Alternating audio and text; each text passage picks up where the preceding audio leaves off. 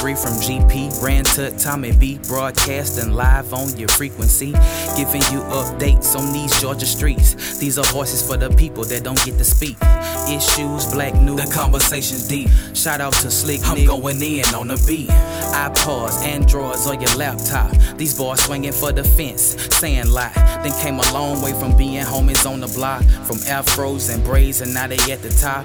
You want facts? This is where I get them from. GP3RTT at gmail.com. Send them feedback and they'll be sure to send a response. I gotta go now. The show starts in 3, 2, 1. Welcome to the GP3 Homies from the Block podcast. Connect via email at gp3rtt at gmail.com. Leave a voicemail 413 556 9546. Follow us on iTunes. Give us a five star. Follow us on SoundCloud. GP3 Homies from the Block. And now, here's Ran, Tut, and Tommy B. GP3 Homies from the Block. Hey, what's up, y'all? We are back. And I say we. right. you heard him. Uh, Tommy B is in. Rand, what's up, man? What's happening, man? Rand Glad is to be back. doing your technology thing, right? Yeah, glad to be back. You know, out of out of the forest, out of the forest, out of the woods. hey, man, right. you know we, we we go in and out of the woods. You know how that goes. Hey, so Right, I'd um, like, to thank, like to thank uh, both Buddha and um, and Millennial Nik uh, sitting in last week. They, um, they, as usual, they brought it. yeah, they go hard, don't in the paint. They uh, Oh yeah, they go hard. They they give hard fouls. They remind me of the Detroit Bad Boys of the 80s. You gonna Dennis pay if you Rodman. right, you're gonna pay if you come in the middle. Absolutely, Rodman. Who was, who was the white boy? I hate it, man. Uh, Uh, Laimbeer? Laimbeer, oh, Rick Mahorn, John Salley, and uh, Dennis Rodman. They really were the, the bad boys. Down Lam- low. Laimbeer was crazy, man. You know, just Yeah, crazy. but he, you know, he was like a wrestler. He relished his role as the villain. Yes, he did. Yes, he did. Absolutely. Well, it's round 63. We're doing it. GP3. And um, I did it last week, Rand. So why don't you tell them why why it's called GP3? Oh well, you know, we're GP three because uh, it, it, we are it stands for Grove Park Three. The three of us, the original members, myself, Rand, and Tommy, and Tommy uh, B. and uh, member member Emerita Tut. Uh, we all come from the Grove Park community in, um, in Atlanta, Georgia. Uh, we graduated in I think 1977, man. 77. Damn. 40 years ago. And uh, basically, we're just uh, some brothers who like to sit down and have conversations about race, politics, sports, so you know, just whatever that comes up in our mind. You know, we're a bunch of millenn- we're a bunch of baby boomers, but yet we. But don't let that 77 scare you. Don't don't let it fool you. That's right. Don't as they, as they say, don't let the suit fool you, partner. And, uh, we know what's up. So you know, we, we are surrounded by millennials and Gen X's, and so we have a variety of perspectives. So we're Yeah, just we not do. all about being baby boomers. yeah, it is. Absolutely. Absolutely. With that said, man, you got any shout outs? Uh, you know what? I really want to give a. Sh- I have. I want to give a shout out to my cousin, uh, my cousin John McWhorter. Um, John uh, was recently um, uh, called out in the Guardian magazine as one of the uh, one of the top podcasts to listen to. And, uh, I Wow. want to give a shout out. Give a shout out to my cousin John Mack. Okay. Uh, he's been on CNN and MSNBC and Tavis Smiley and stuff. And his his uh, he's with the Slate Network, and um, his uh, podcast is called Lexicon Valley. John is a linguist, but yet he talks about uh, social and cultural issues and those types of things. I mean, he's my he's my little cousin by a year or two, but you know, we we share some beliefs, and then of course we are very adamant and different on many beliefs. So are, are, are you going to have him on the, we're going to have him on the show? you know, um, Can we get him? trying to get it. Trying to get him, you know, he's a he's a professor at Columbia, so uh, Oh, yeah, between doing podcasts and teaching, so uh, he has a little family now. So I'm I'm, I'm reaching out to him to see what's up. Yeah, cool, man. Real cool. Uh, I got to give a quick shout out to Buddha, man. Uh, uh, Buddha Hill, you mentioned uh, V. Terrill Hill. Uh, he um, right. he his political exchange podcast, man, is up on Castropolis. Uh, I think uh, he's uploading a couple of episodes today. But if you go to the Excellent. website, you'll actually see the link there. So kudos to him. Uh, he was going to be on the show today, man. Got a lot of stuff going on, so you know he'll he'll be back and join us from time to time. Uh, you know, Is he to- Jamaican or something, man? Because you know, every time I turn around, he, he got like a gazillion different things. hey man, we gotta eat. gotta, you know, he, bro, brother is putting it in. I mean, so hey so, man, tell so, people more about the uh, tell people more about the, the network. You know, tell more about the network. Well, you know, Just, ca- real quick- one show, we're Yeah. one show. Yeah, and I'm, I'm a, I'll, I'll go into a little bit more detail toward the end, but but uh, castropolis.net, C A S T R O P O L I S. It's like cast, like a podcast, and then Tropolis, like a city. But you can go there .net, and um, our show's on it, which is uh, GP3, Buddha, Political Flagship, Exchange. baby, the flagship. flagship show. baby yeah yeah yeah yeah and uh, of course uh, i just added a show which is you need to know which is a black business podcast which by the way i've got another interview this week um, with some ladies who do lemonade be eccentrics so um, gonna be talking to them and that'll be up probably toward the end of the week so Are and, they and part also- of the Beehive, anything like that? i don't know i'm gonna ask man i gotta ask you know i'm, They I'm lemonade, you know. they, they do that lemonade. And uh, also, um, you know, of course, Regina, Regina Love, her show, and and Regina, man, let me let me shout out Regina real quick. Regina is, you know, Regina has a hairline, not like a hairline like our hairline is going back, but she's got, I mean, she's got like a a weave, uh, what do you call it? Weave, uh, designer hair, Extensions. extensions. They do it all. They do the Remy, the the quality stuff. She's got a website, but not only that, man, she's gonna be opening stores. So so Oh, wow. she's uh, she's really expanding. She's got a lot of things going on. So uh, be checking out her podcast, and uh, she'll be talking about a lot of the stuff she's got going on. In addition to that, um, you know, she also travels, so she does plays like throughout the country. So you know, Regina Love and her crew. Shout out to Sean and, and Robin and and all those ladies who make it happen over there too. So you know, it's rolling. Yeah. it's rolling, man. Yeah, I give them credit, even though I don't like, but I'll give them credit. See, there you go. Uh, kicking the kicking the nest, kicking the hornet's nest. Hey man, we're right. gonna, we're gonna start off light because we always do, and I know, um, man. There's again, I mean, always a lot of stuff going on, but um, you know, it's it's a it's it's hard out there for a man. I was gonna say a pimp. Hard out there for a white man. man. Hard it's hard out man. there. Kevin Electrous white man. It's very hard for a lecherous white man out there. Oh my God, Kevin Spacey. Uh, they're talking jail time, man. Possibly now. Um, man, that, that's that's being a pedophile, man. That's some serious stuff right I there. mean, it- I mean, you know, that's pedophile, rape. I mean, you know, they they that's some serious stuff. Well, you know, here's the here's the interesting thing about it. If you know, a lot of folks are are are huge House of Cards fans. Uh, I'm a big fan. If you, I don't know if you remember the movie uh, Seven with uh, Morgan Freeman and Brad Pitt. He was in that movie. Crazy. He played the crazy guy in that movie. You know, Spacey has a long history, and, and what's happening is, man, they're kind of erasing him out of theater. I mean, it's it's like he's being replaced by edited out of a movie. Uh, Ridley Scott's doing a movie uh, based on J. Paul Getty, the, the billionaire, uh, Right. kidnapping of, of I think his grandson, replacing him where Spacey was going to play J. Paul Getty, and they're replacing him, editing him out. Uh, Mark Wahlberg and and one of the actress, they had to call them back in to recut reach, the scenes. yeah, right. So Right. they're kind of erasing him out of uh, out of movies, man. And um, then you got Louis C.K. Oh my Uh, gosh, man! I mean, the stuff that I came out of him, I nowhere. mean, he could he couldn't keep his pants on, man. That came out of nowhere, man. And and uh, Netflix's special, his uh, Netflix special has been canceled. Uh, and uh, you know he apologized, released a statement. But here, here's the thing, Rand, and, I'm, and, and I, I wanted to hold back on on this until I, I, I got you here. We, we were talking about, you know, we've had that conversation about black actresses and the pay gap. Is, is- Right. is there an opportunity, man, for women of color to to get in on this narrative and talk about the pay gap and when when there's like this big moment of solidarity? Do you think?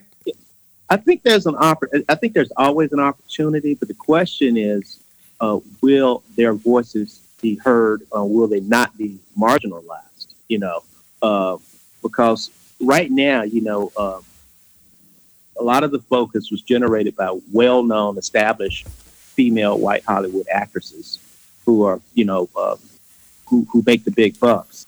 Um, the, the African American actresses are, are are being almost ignored or marginalized Yeah. in many reasons because many of them have never had a starring role. They're they've always been relegated to more of a supporting actor actress role. Well, you've you've got when when when you do the uh, like for example, Hidden Figures. When you do the, I guess the movies, the ensemble cast movies, and and there right. there've been you know. Uh, of course, uh, women of color who have starred, who have played a, a leading right. role.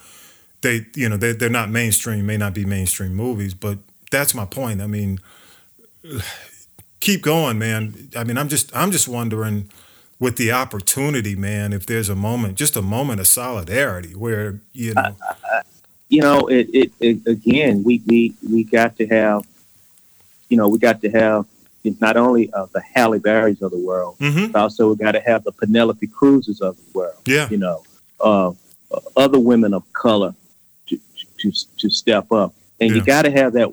You got to have a couple uh, of the liberal white actresses, you know, like the, maybe a Angelina Jolie or someone to uh, to step up to the plate and say, hey, you know, not only is this is we're talking about sexual harassment, but also let's talk about pay gap yeah, harassment. Because it, it, it, has actually it does. I mean, it has impact. And and the other thing I mentioned.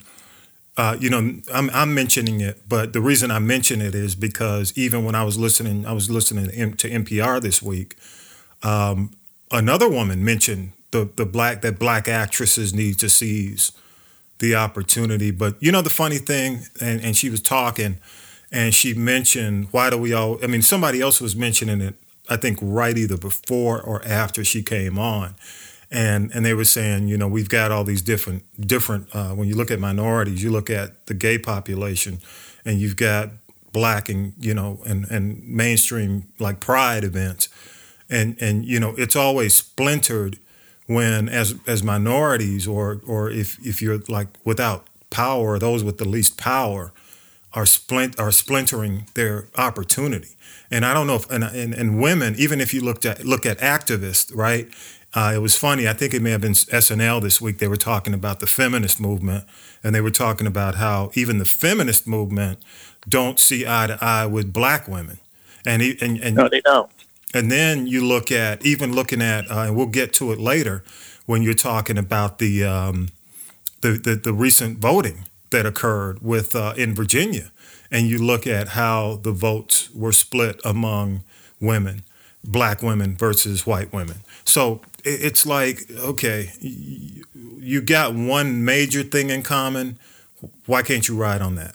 but I'll, you know, I don't want to get too deep on this show with that. Yeah, I, I agree with you, man. I, I just think that uh, women of color have are, are, just taken for granted. They're being marginalized, and um, it, it, it, and you know, it's it's it's a shame, man. It, truly is a shame because um, you know these women, women of color, are always the ones on the front line. Especially many times they they are the Crispus Attucks. They're the ones who really take they take the blows. They take the they take the arrows. Yeah, you know, yeah. they pave the way for the Gloria Steinems of the world, etc.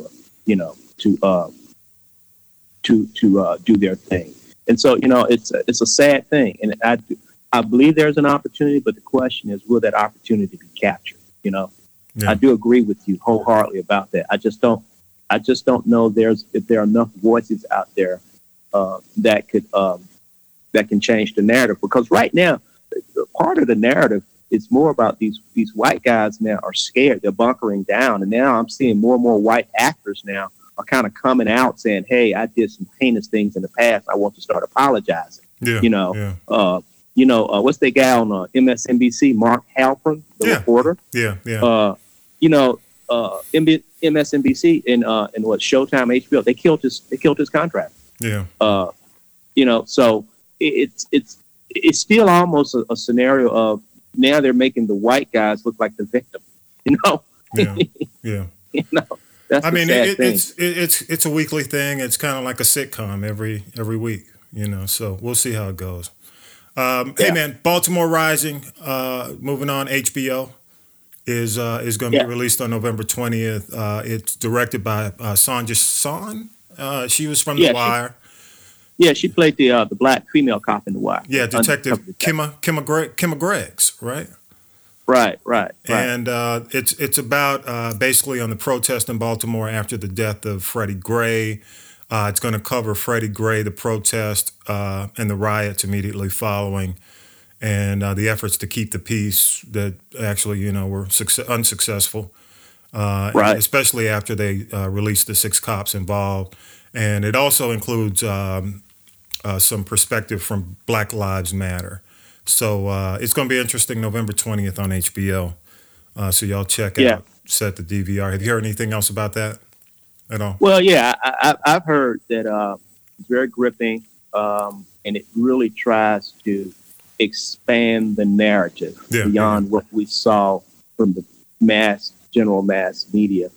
Uh, in, in not only telling more of the story and also making sure that uh, the Black Lives Matters and the um, and the individuals, the activists and the protesters, that they're even heard. Yeah. Because again, um, you know, the way the narrative has been spent, you know, is more like a bunch of people were going crazy over nothing. Yeah. And yeah. I don't think they understand the powder keg that in many of these cities have as it relates to uh, police violence and, and the policing in, in, communities of color and policing in communities of where there's a lot of economic uh, disadvantage. Yeah. Yeah. I agree, man. I agree. Uh, man, and we didn't get a chance to do this last week, uh, but uh, Keith Wilder, man, you heard, you know that name? No, educate me, brother. Keith Wilder uh, was the brother of Johnny Wilder from Heatwave, passed away last week, man.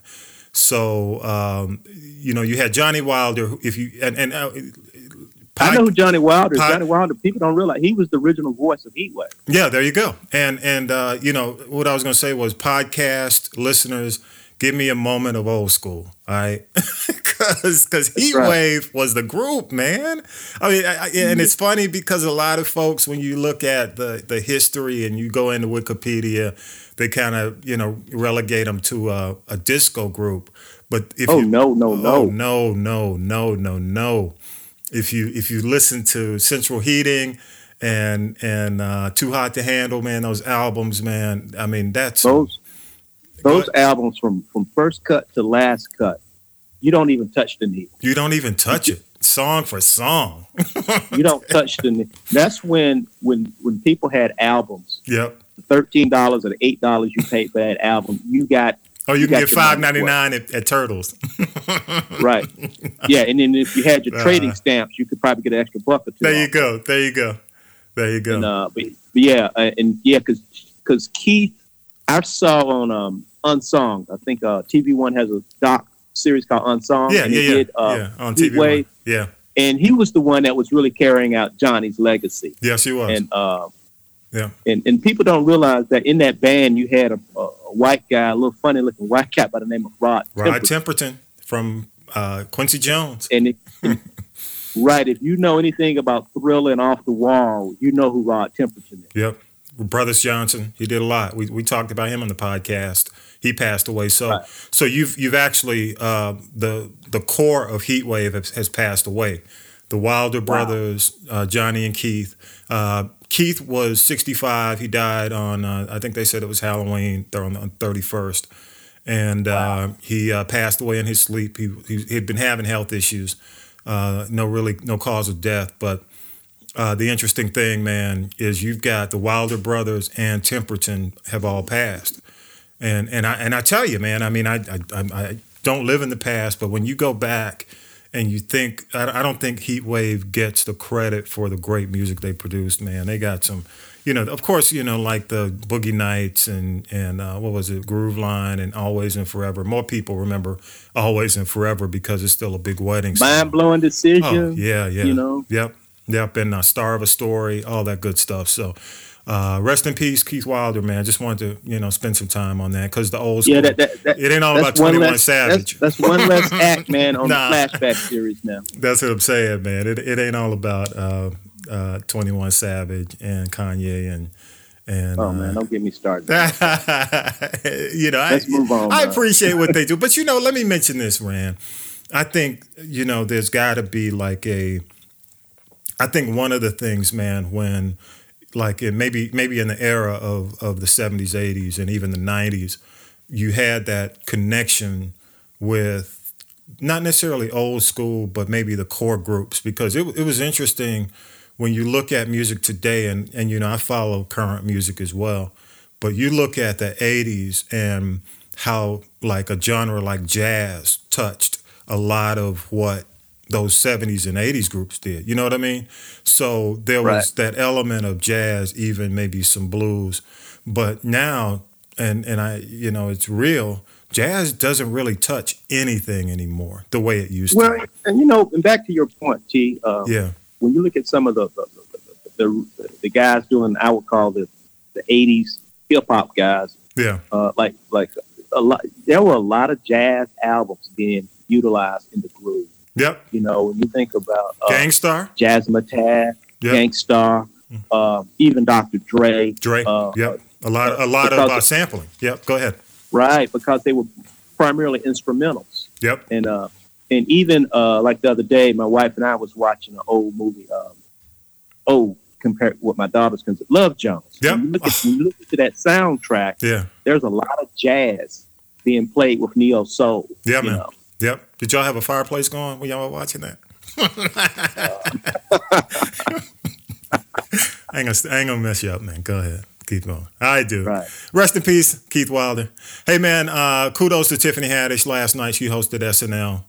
Uh, she was cool. the first, uh, they say the first black stand up comic to host, which is crazy. Really? Black female. I would have thought. I would have thought that someone like uh, Wanda Sykes would have had that opportunity. Well, it's a, it, it's funny. I mean, I, I, it shocked me too, and and uh, they said she was the first black female stand up comedian to host, and even at the end of the show, uh, she she you know thanked everybody. She mentioned that, and I mean you could tell she was real emotional and caught up in that, which she should be. I mean kudos to her. I I remember her from, you know, just way back in the day, man, when she was doing stuff with Ice Cube, because uh, she's an LA girl, West Coast, and uh, even uh, if you know the movie Keanu, uh, about the cat, the uh, movie with uh, Key and Peele, she's she's in that pretty prominent, and of course Girl Trip. Um, but you know, SNL has had 43 seasons. They've had 566 hosts. That's hard to believe because I thought didn't it was funny. I thought Whoopi Goldberg may have hosted, and she would be considered like a female stand-up or Wanda Sykes. You're right, but they didn't. Yeah, I would. I would have. You know, I would. Um, I would agree with you, man. I would have thought that one of them would have uh, had that on their resume. But but I'm gonna play something for you, man for everybody real quick from last night. Um, and and I think you you should be able to check this out on your end. But but this was a funny moment from last night, man. They did a um, you know how they have the competitive uh, gaming, you know where mm-hmm. it's like uh, like uh, hell yeah. like leagues and stuff. Well, they had uh, this this whole competitive gaming skit. Uh, what's his name? Uh, our, our, our brother, the black from Keenan. Kenan. Uh, he he was in it, and um, basically he had to choose a character in Mortal Kombat, and they had this mm-hmm. her, the character Tiffany Haddish played a character. Here it is. Right here. Boo Boo Jeffries, fighter overview. Get to know your girl, Boo Boo Jeffries. Our primary attack. Rihanna, Rihanna, Rihanna. Secondary attack. Beyonce, Beyonce, Beyonce. You had to see it, man, but but I, I got it. That's gonna be that's gonna be relived forever. that's gonna be. Oh man. Boo boo boo boo Jeffries. Uh, you know, I can hear people already. They're gonna have boo boo Jeffries somewhere. It's gonna be floating around. But kudos yeah, she's to her. On a game, she's on a game show now, man, with Deon Cole. Oh yeah, uh, yeah, yeah. Yep. And uh, it's a pretty funny game show, man. It, it, you know, it's, it's, I'm glad to see more and more African Americans getting to the game, you know, the television game show side of Hollywood, man. Yeah. You know, that's a lot. I mean, that's a lot of uh, exposure, and that's a lot of eyeballs checking you out. I agree. I agree. All right, let's do a little bit of heavy, man. Another shooting, dude. Another shooting. Um, I know this this happened right after we finished taping last week. Twenty six people killed. Uh, rural uh, church in Texas. Uh, the shooter had been court-martialed in 2012. He had two charges of assault on his uh, spouse and his child. He'd been confined for a year, rank reduced, and he still got a gun. what the hell? What? What? You know? Yeah, man. I mean, you know, there's on Twitter, man. There's a list that someone put out that shows all the categories where the government regu- regulations uh, are more stringent than the gun, than you know, uh, gun control. You know, such as you know, if a woman wants birth control, the government has more stringent standards about women obtaining birth control Yeah. than is than about uh, gun. You know, I, I- think what really gets me upset is the fact is that um, this NRA right now has just basically hijacked uh, our society when it comes to uh, morality and, and ethics uh, with this whole narrative of right to own the gun. Yeah. I think, you know, I think that at some point we need to stop saying, look, it's okay for a guy to go into a church and shoot it up like he shoot clay pigeons and that, you know, we're defending his right to own the gun. You know, the, the fact is that this guy was mentally unstable Yeah. and we have uh, procedures and loopholes in place that still allow him uh, to get a gun. I mean, like for example, when you sign a contract, one of the things that they say is you must be competent. You must be a competent individual. It doesn't mean you have to be literate. You can be illiterate and sign a contract, Yeah. but at least you have to be competent.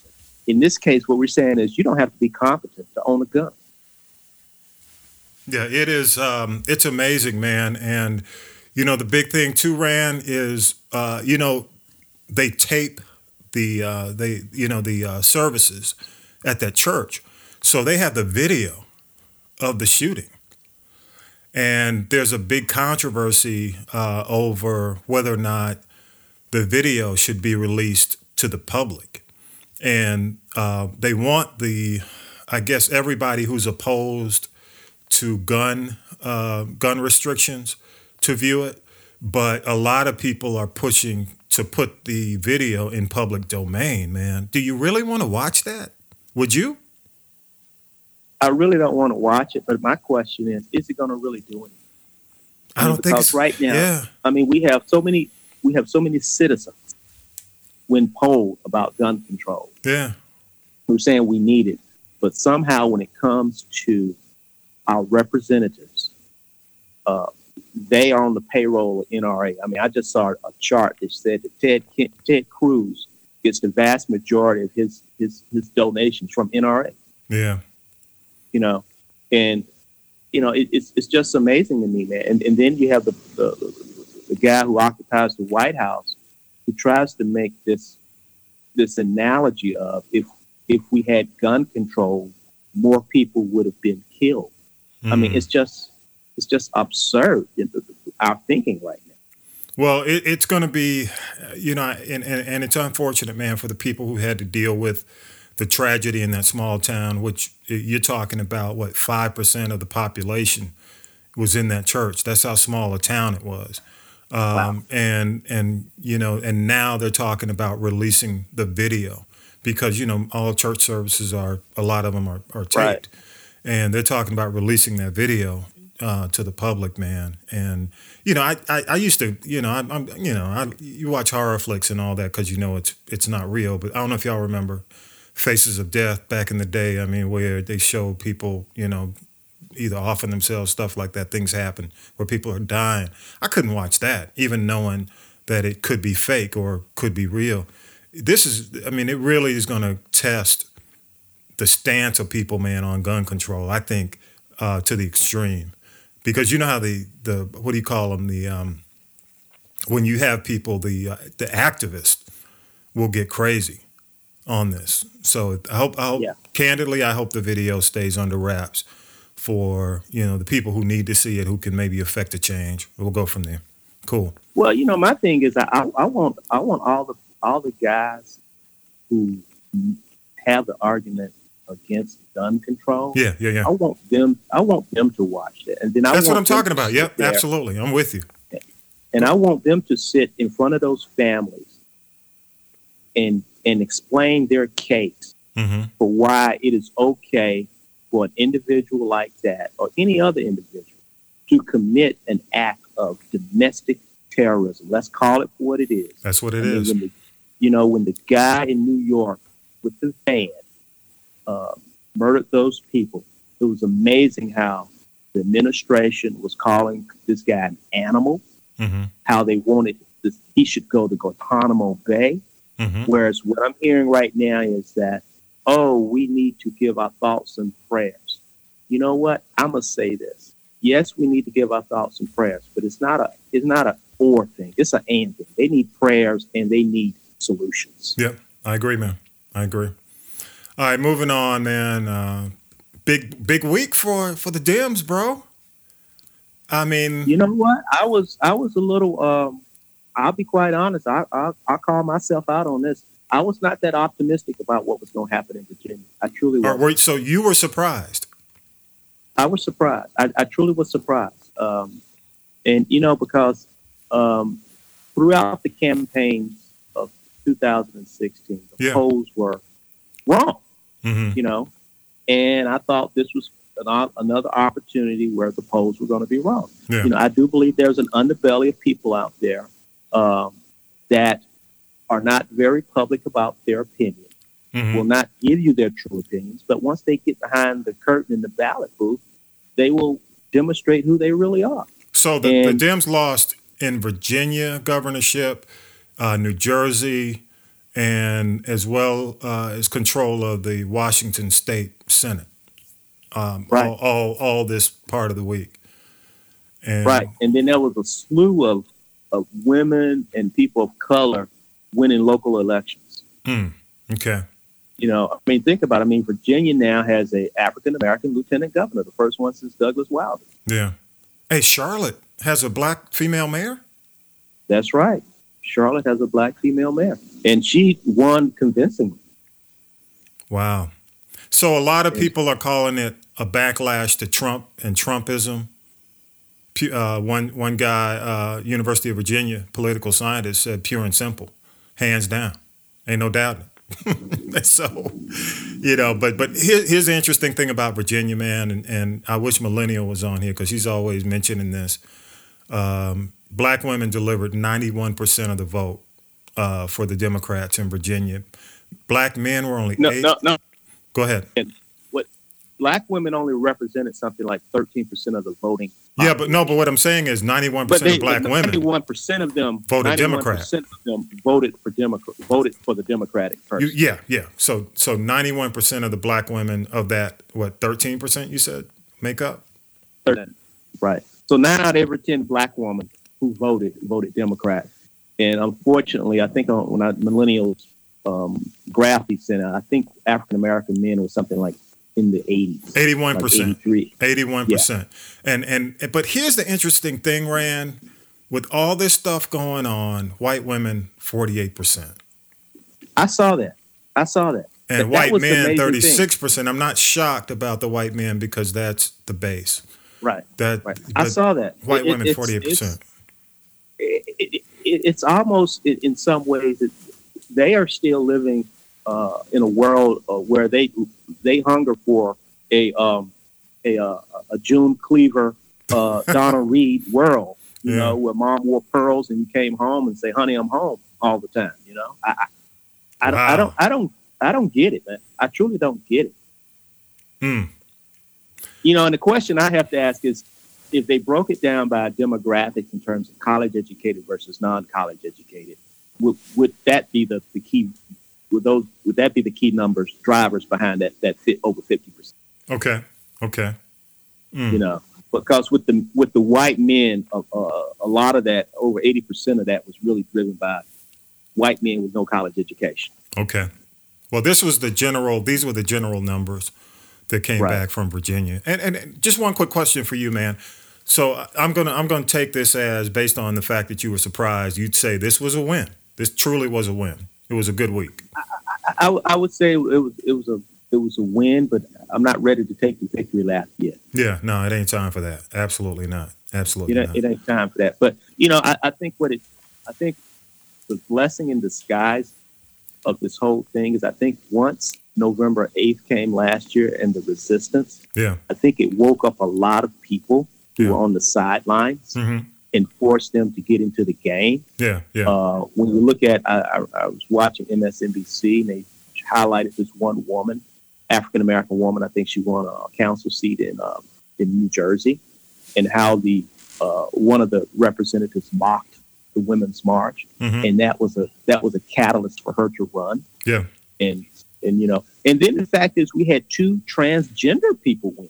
You know, we had a, a person in Minne- Minneapolis, hmm and also uh, a person in, uh, I forgot it was in North Carolina or South Carolina who was being mocked by someone who Yep. who, who called themselves the official bathroom czar or something like yep, that. Yep, absolutely. Yep. Saw that too. And and he lost. He lost by 10%. you know what Yeah, I'm saying? Yeah, yeah. it was a big. Yeah, it wasn't like it wasn't close. You know. Yeah, he, yeah. He lost. He lost. He lost to a chick with a blank. You know what I mean? Here's the thing, too, man. You know what? And and while we're on this, and we're talking, we're talking women real quick. Uh, Donna Brazile has been making her rounds.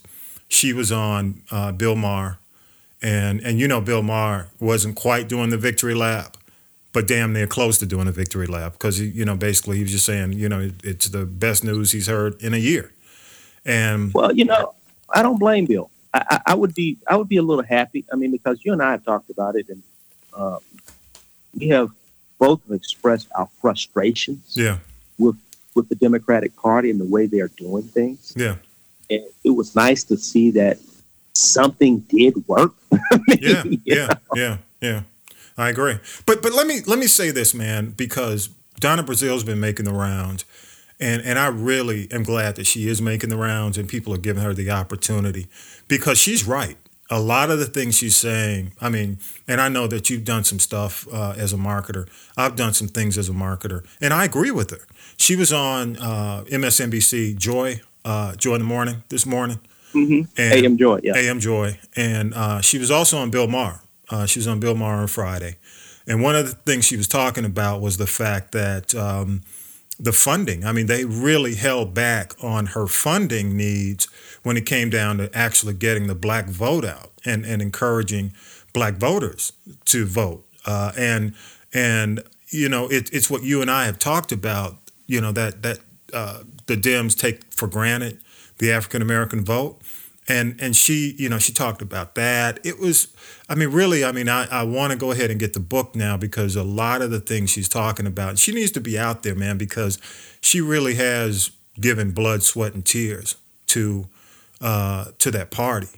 And and um, you know, in, instead of and, and you know, we joke around and say why Donna why, but you know what? It makes sense that she's doing it, and she should because there may need to be this push for some kind of correction for future elections. There's got to be, you know, because I think uh, I agree with you. I agree with you. I mean, I think Donna.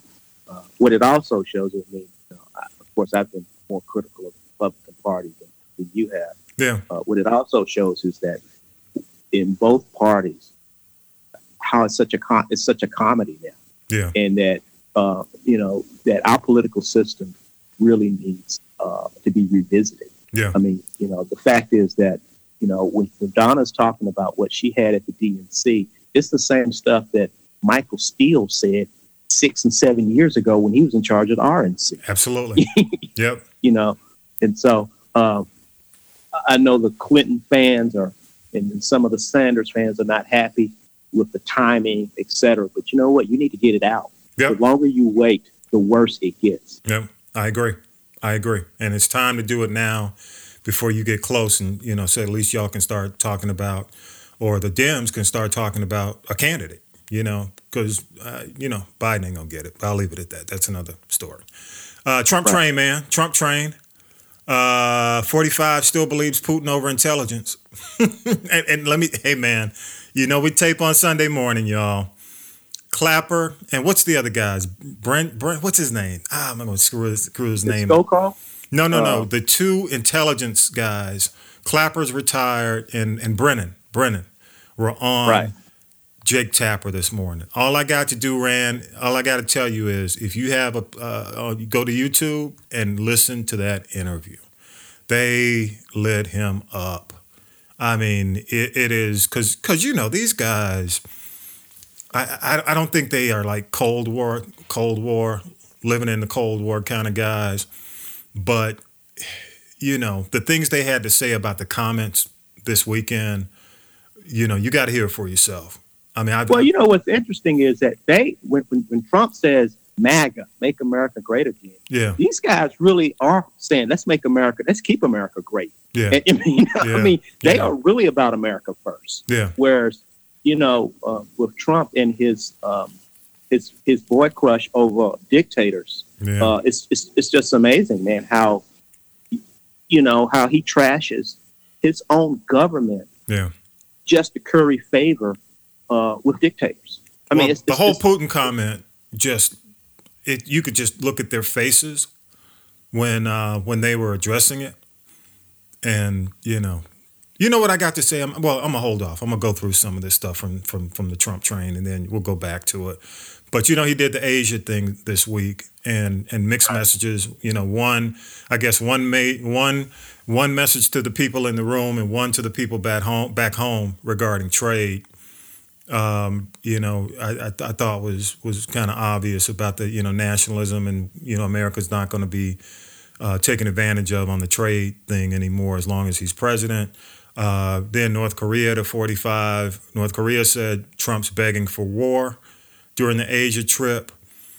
And uh, you know, while all this is going on, Mueller is back investigating Mike Mike Flynn and his son on some kind of scheme to kidnap a cleric from the U.S. and deliver him Yeah. to Turkey for, for 15 million? Is that like what Yeah. Mission Impossible, MI5, MI6, yeah, man. I mean, this is like I Tom mean, seriously. Ving Rhames? Yeah, you, you, you, you're right about that, man. It's, it's, it's just absurd, and of course, then uh, when you look at the, uh, Damn, Jason Bourne? agreement, yeah, when you look at the agreements he signed, Yeah. trade agreements Yeah, he yeah, signed, yeah, uh, people are coming I'm saying these things are toothless as, as, as all get up, yeah, and uh, they're not. And, and, and the agreements are almost in favor of the other countries. I Yeah. mean, Yeah, I know. I know, man. And then you got the um, the pun. Uh, well, I call it the punishing of CNN. Um, they're they're they're uh, basically uh, threatening the AT and T Time Warner merger by saying if y'all want this merger, you got to spin off Directv and Turner, which includes TBS, TNT, CNN, and uh, you know what they said. You know what CNN. You know what time, uh, AT and T said. See you in court. we just see Right, you in court. right. Right, because I mean, you know, basically, we need content, Yeah, and, and yeah. you're try- and you're trying to get rid of my content. I, I, I don't. I have infrastructure. I don't need any more infrastructure. I Yeah. need content. Yeah, well, DirecTV they just bought and they've been putting a lot of money into it. Same thing with Right. Turner. Turner is the profit side because you got some of the most profitable networks: TNT, TBS, CNN. You know that's their profitability. So if you tell them to spin off either one of those, it's going to be a problem. They can't. They know it. Right. So it's going to be interesting. This is going to be ugly. It's going to get ugly. It's going to be a war. I don't know if people pay attention to it, but you know what? And, and what the AT and T people, they, I mean, people, they're saying it's personal. It, it's really because you know 45 hates CNN. Right. Right. So He, interesting, he man. takes the coverage he receives from CNN. Yep. You know. Yeah. Hey man, real quick, electoral the election, Atlanta election, man, uh, mayoral election. Ke- Keisha Lance Bottoms, twenty seven percent. Mary Norwood, twenty one percent. Kathy Woolard, seventeen percent. That was Well, a if you look at it, if you look at the top five, yeah, Tommy, yeah, uh, the white candidates occupied two, three, and four, yep, and they averaged about fifteen thousand votes. Those three candidates right there had forty nine percent of the vote. Okay. Wow. Um, so Keisha has to get someone like Kathy Woolard. She has to get the Kathy Woolard coalition, in addition to um, the horse trading she can get from Vincent Fort and Ceasar and Kwanza and those guys. Yeah. Uh, but Kathy Woolard is, is is like key. Yeah. And I remember when you and I first talked about this election, and I remember you were bringing up the scandals in Yeah. City Hall and stuff. Yeah. And at the time, I said, ah, they're not going to mean much in the, as I call it, this election. Yeah. But now, since she's going mono a mono with Mary Norwood, Mm-hmm. now the um, the scandal issues now become a big issue because now it's it's, it's woman to woman, and um, and the question is, who's it going to stink the most on? And whites uh, are more likely to be swayed by that scandal than a lot of African Americans. Well, from what I'm hearing, this is geographic because you've got Norwood that's more north Atlanta. Uh, definitely, right. what they, you know, a lot of people refer to her as the closet Republican candidate. And then you've got Wooler, yeah. who's really more east. What they say, she's what uh, Virginia Highlands, uh, De- Decatur, Decatur, Midtown, Midtown, and also she's uh, right. Uh, she's she's uh, the uh, gay the, they, the gay vote. Gay, gay coalition. That's her coalition right there. Yeah, because I mean she's she's lesbian. She's come out, and um, oh, but she's she's holding a forum, from what I hear. Uh, she's holding a forum. She's invited uh, Keisha and Mary, um, and and it's a forum where uh, her pack is basically going to decide who she endorses. That's crazy. Yeah, yeah, yeah. I mean, I mean, really, man. I mean, three white three white candidates took up forty nine percent of the vote. When you look at Vincent Fort, Ceasar Kwanza, and John Eaves, to collectively together, they only made up twenty five percent. Wow. So so really so, and truly, where you thought maybe, and and it, and it's also going to come down to whether or not the other black candidates will throw everything behind Lance Bottoms. But even if they do that, if Woolard doesn't follow that lead and goes with Norwood, would you say it's pretty much done? Yeah, yeah, yeah, yeah. I don't know where Peter Almond, Aman, yep. whatever his name is. I don't, I don't know where he stands, mm-hmm. but uh, uh, you know, he has about eleven thousand votes out there. Um, yeah. I think he's salty uh, based on the fact that he he's been in the administration and he didn't get the he didn't get the uh, endorsement. So I think right. he, he, might be salty, you know, in terms of maybe going, you know, right. But I but I do believe that Kathy Woolard is, you know, in for Keisha Road to Victory, mm-hmm. she has to get Kathy Woolard a strong percentage of Kathy Woolard's coalition behind her, in addition to getting Vincent and Ceasar and Kwanza's Kwanza Hall's uh, people. Wow. Uh, I mean, she has to. I mean, when, again, the African American candidates uh, averaged about nine thousand votes. Yeah. What did you hear about turnout? What did you hear about turnout? White hmm? What did you hear about turnout? Um, I didn't. I didn't hear too much about turnout. I mean, ninety-seven thousand people voted. Uh, we got a the city's population is what about four hundred thousand.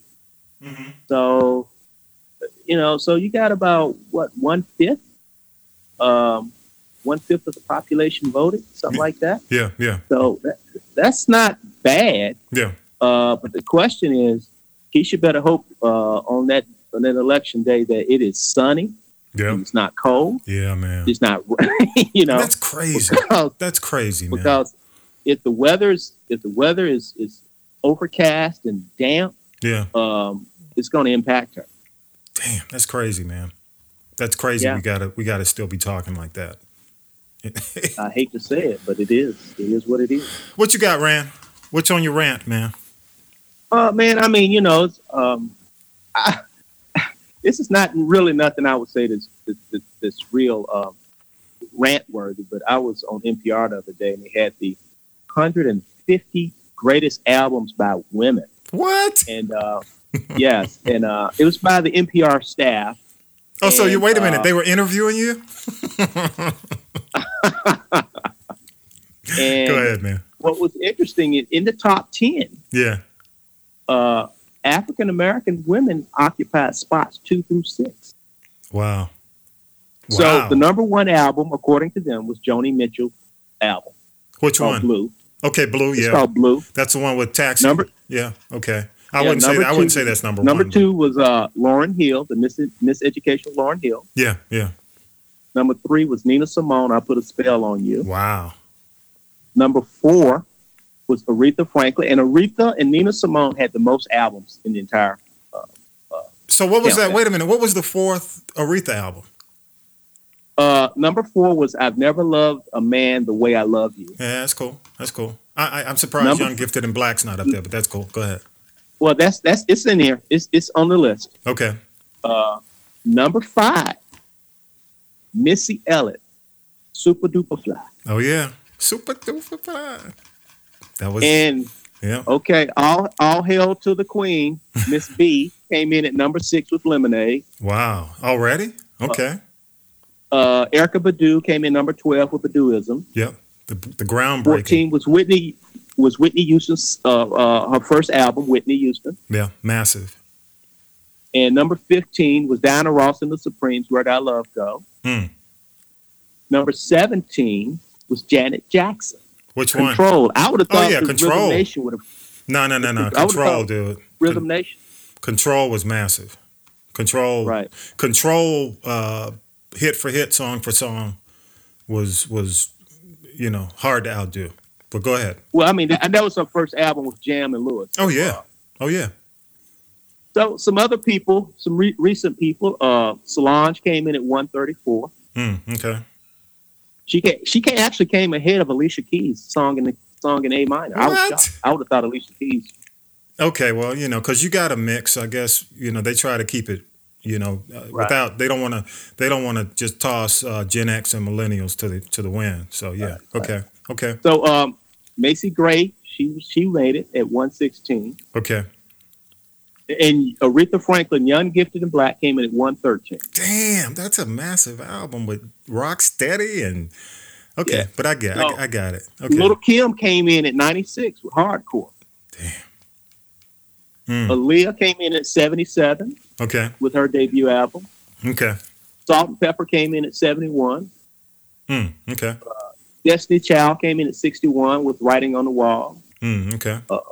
Mary J. Blige came in at 57 at What's the 411. Yeah, that's a hell of an album. Four one one is mm, the nineties, man. Yeah. Yeah, yeah. So it's uh, Queen Latifah came in at 33 at All Hail the Queen. Mhm. I forgot about that album. That's kind of high for that, but that's cool. Ladies TLC first. came in at 26 with Crazy Sexy Cool. Oh, that's you a know. hell of an album. Yeah. So you know, it's uh, it's uh, pretty good. I was shocked that I didn't see like Diana Ross's The Boss album. Yeah, did they? And I'm just curious. Now, number one, you said was Joni Mitchell. I would have thought, I would have thought they'd put Carole King. Uh, Carole Ta- King Tapestry. came in at she came in at like at number 10. Okay, yeah, I thought that may have been number one. Joni, yeah, okay, I'm I'm cool with the kudos to Joni and stuff, but but you know, Carole hit for hit, song for song, boom. I'm a you know not. Yeah, Carole King. I'm not sure my like a- AC, my white boy side, but Yeah, well, you know, Carole. King is, in my opinion, is Eh. the consummate uh, female writer song songwriter. Yeah. know? Oh hell yeah. That's why I'm wondering. I'm like, you wouldn't put, but you know, I'd have to get the background on why. You know. yeah, But I know Joni. Everybody kind of, you know, reveres Mitchell, Joni Mitchell. You know, even even Janet. You know, when she did her Right. Velvet Rope album. So you know, that's another story. I can't get into that. Yeah. This is a man Yeah, cave yeah. show. So What, What else you was got, man? interesting is what was interesting. Most of the albums were the were, were the um, the first albums for a lot of artists. You Yeah. know, that- it- it- yeah. So uh, it was amazing how uh, Aretha had several albums, yeah, uh, which basically shows you the body of her work, and also Nina Simone. yeah, where many of these women, you know, this was their this was their first album. This was our, our first entree to them. Well, you know, the miseducation of Lauren Hill technically was her first solo, even though she had been Right. with Fugees. And then you look at Erykah Badu, Baduizm, that was her first with On and On. Right. So, you know, you're right. I mean, but, but uh, you know, uh, and again, and Control, those albums, man, when they do it and it's big, it's a great debut. You know, the soft, you know about the sophomore jinx trying to come back after you Right. have a huge album, man. It's never quite. There are very few artists that can make it bigger if they have a huge debut. It's tough. It's tough to you know Oh, yeah. relive it and and and surpass it. Very few people can do it. Yeah, man. Yeah, yeah, yeah. That's man. cool. So, I got to you know, check that list out, man. Appreciate that. That's that's gold. Yeah, man. It was it, it was a nice list, and of course, my my my crush Sade came in at 22 with Diamond Life. Oh yeah, man. Damn, Diamond Life. I'm- That's the album. I mean, I mean, the, I mean, the thing is, The though, when I look alone. at this list, I look at this, Just the list, when I look at this, when I look at this list, Tommy, um, Yeah, yeah. like you, yeah, it's it's very hard because when you look at these albums and you think about all the songs that were on these albums, yeah, just ranking them themselves to me yeah. is is is it's virtually impossible. I would say let's let's find the best 250 albums, and I can go like that.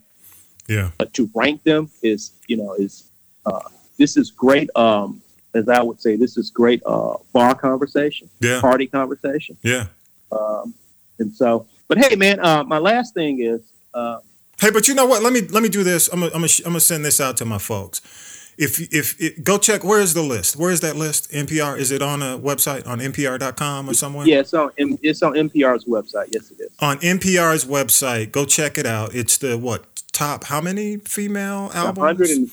hold on, let me um, um go back to the page. But but here's what I want you to do while you look while they looking while you looking that up. the Uh, hundred it is the hundred and fifty greatest album made by women. So let me let me kind of get some things. I want to say one quick thing. Yeah, man. No, but I want to. I want people before they before uh to go and give us their feedback after they've seen the Right. list and shoot us Right. some of the So- feedback and we'll follow. So this album is Go really wh- where the, the women played a major role. In other words, the women was the lead singer. So Gladys Knight and the Pips will be on this. Ah, okay. Uh, the, Car- the the Carpenters will be on this list. So Mhm. it is not solo acts. It's basically where the, the woman was actually the primary voice. ah, okay. Women were the lead. Yep. That's cool. Well, all I got to say is we love your feedback. GP3RTT at gmail.com. Uh, we're on Instagram as well under uh, GP3 Homies. Uh, and, uh, you know, but, but we'd love your feedback on this in particular. If you have a chance, go to NPR, uh, look up that list. And, uh, you know, man, shoot me that list. Uh, text that to me, man. I'm going to put it on the, uh, on the show this week. Try to get some, you know, get people to shoot us I'll- some feedback. I'd love to that. I'd love to hear, you know, people's feedback on that. What else you got, man? Yeah. Well, uh, my daughter turned me on to a new card game, and I, and I and, uh, that is that you guys might want to play. It's called Trading Races. What?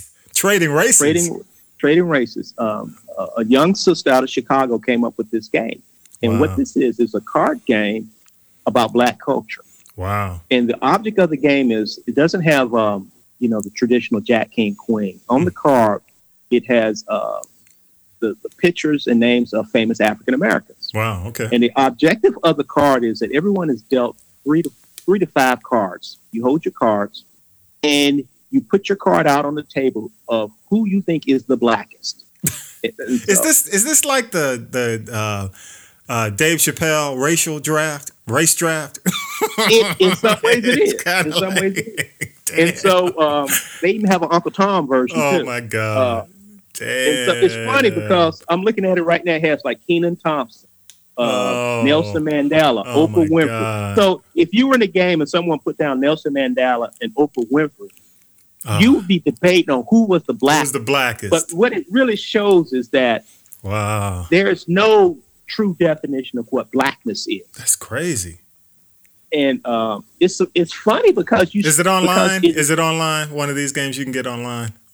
you can get online, you can get it at Amazon, but it was a Kickstarter campaign started by his sister because what she wanted to do was to start having those conversations, and she started having them with white people, Okay. and and and, and so you know they'll put, put down Stacey Dash and say, why do you think Stacey Dash is more blacker than Rosa Parks? That's And easy. then- that's easy.